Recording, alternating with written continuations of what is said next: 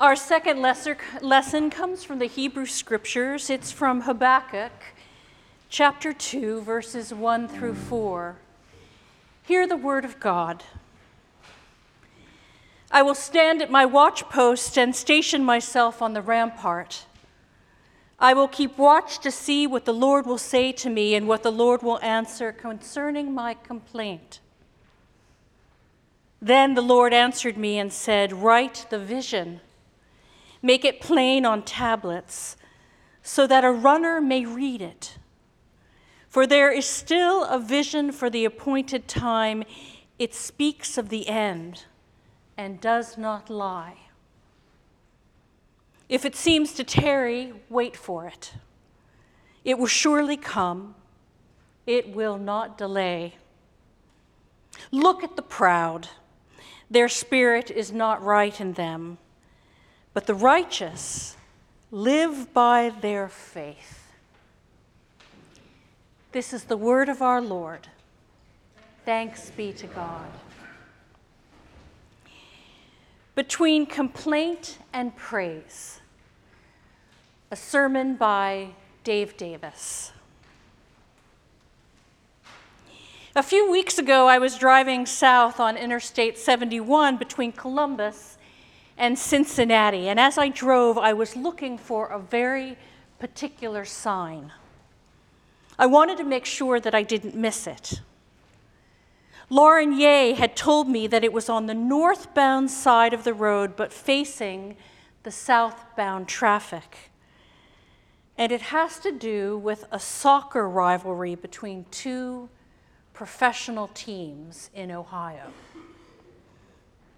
Lauren also told me that when the two professional Ohio soccer teams play, one is from Cleveland and one is from Cincinnati, what they play is called the Hell is Real Derby. The Hell is Real. And the name of that championship comes from the sign the road sign that I was looking for, and I didn't want to miss it. Decades before, this sign in the field was put up by a farmer and read, Hell is real. You've driven down interstates, Pennsylvania, Ohio, all over, and seen those signs. But this one in Ohio reads, Hell is real. I had seen pictures, but I wasn't sure how big it was or how hard it would be to see while I was driving. And it turns out that there was no way that I could have missed it. It was very plain. A passenger, a driver, a runner, probably an airline pilot could have seen it and read it. And I take some joy in the notion that the content of the sign hell is real has been repurposed for a non theological, non judgmental, non threatening use. The hell is real derby, a soccer match. From the book of Habakkuk, write the vision, make it plain on tablets so that a runner may read it. For there is still a vision for the appointed time. It speaks to the end and it does not lie. If it seems to tarry, wait for it. It will surely come. It will not delay. Look at the proud. Their spirit is not right in them, but the righteous live by faith.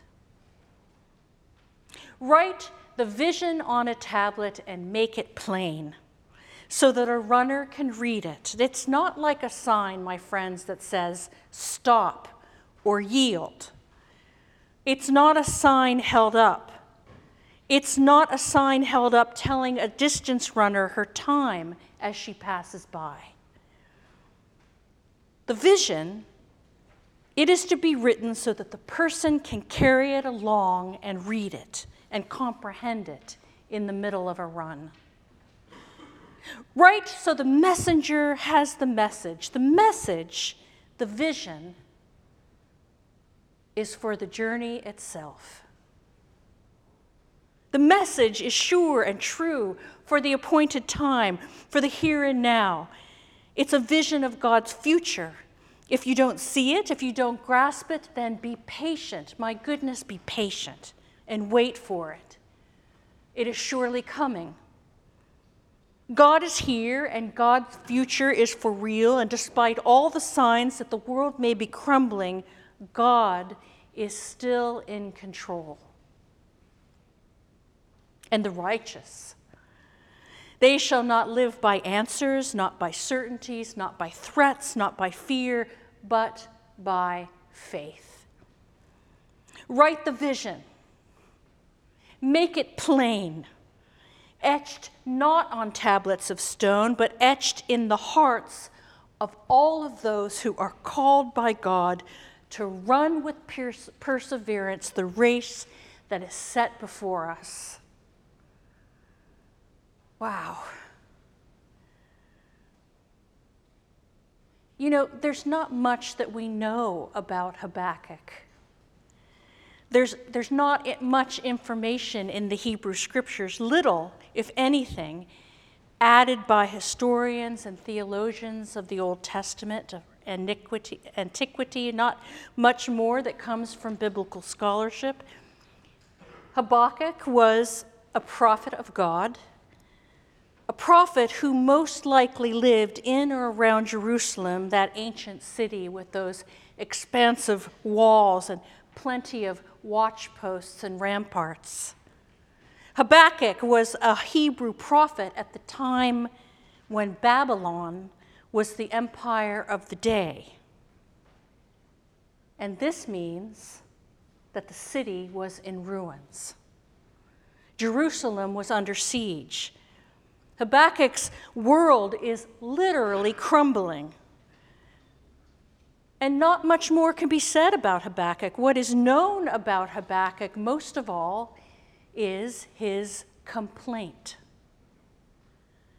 Right from the start, right from the beginning of the book, Habakkuk says in the very first chapter, Oh Lord, how long shall I cry for help and you not listen? Or cry to you, violence, and you not save? How and why do you make me see wrongdoing so that the law becomes slack and justice never prevails?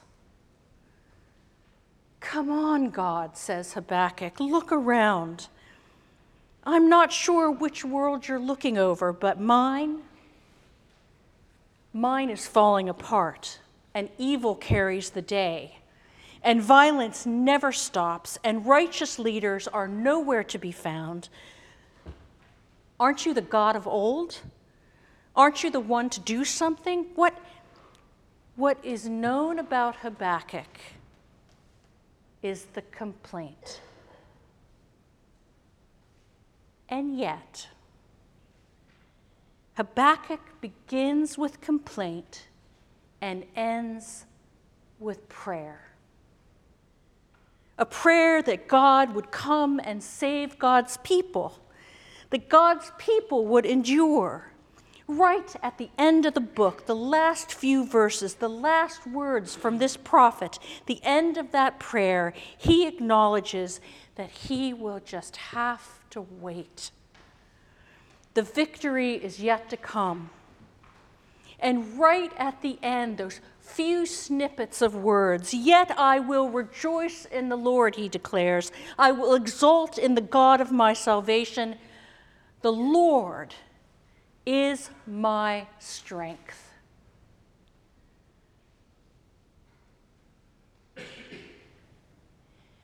Many of you know that Nassau Church is the spiritual home of Centurion the Princeton based organization founded by our own Jim McCloskey in 1983.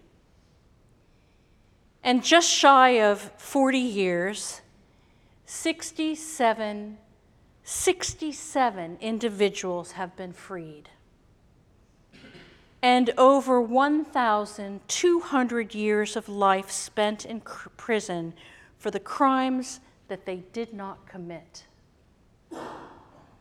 This week, Centurion Ministries held again their family gathering here in Princeton, and the events always include the ritual of the recently exonerated and returning citizens removing their names from the board in the Centurion office.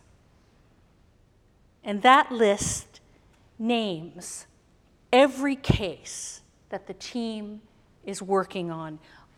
I would commend you to go to their website and read about every individual and every case they're working on.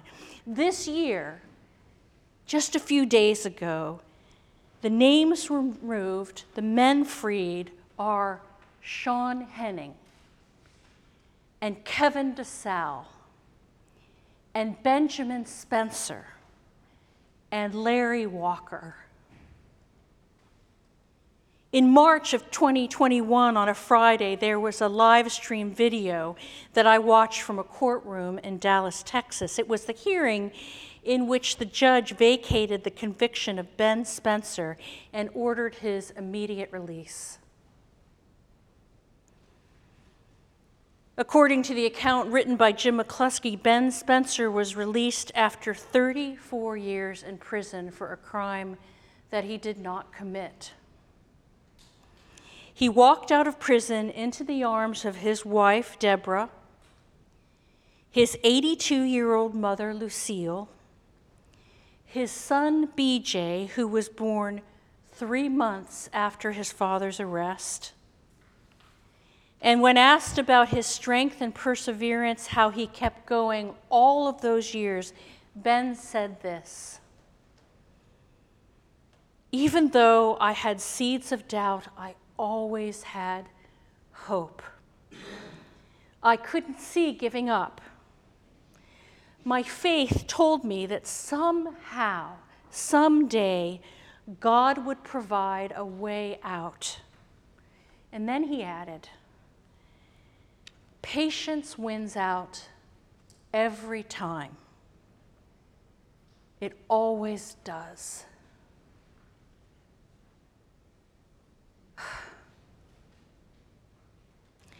Benjamin Spencer knows what it means to stand at the watchpost. Someday God would provide. Or, as the prophet put it, yet I will rejoice in the Lord. I will exalt in the God of my salvation. God, the Lord, is my strength. So, people of God, Bring your complaint here when your life is crumbling. Anytime, bring your complaint. When the liturgy of your life begins with a gut wrenching plea, Jesus bids you to come. And this, this is our sacrifice of praise and thanksgiving. This feast, which is a watchpost, really, unfolds under a liturgy of plea and thanksgiving. This table is full. Can you see it? The beautiful breads of the world, the cup, the juice, the table, the linens from every part of the globe. There is bread and blood and wine and grace and forgiveness. The table is full. But the table also overflows with the reality of lives as well, our lives. There is a vision for the appointed time, for the here and now, and the righteous shall live by faith. Therefore, since we are surrounded by so great a cloud of witnesses, let us always and always also lay aside every weight and sin that clings so closely, and let us run with perseverance the race that is set before us, looking to Jesus. Jesus, the pioneer, and the perfecter of our faith. Thanks be to God.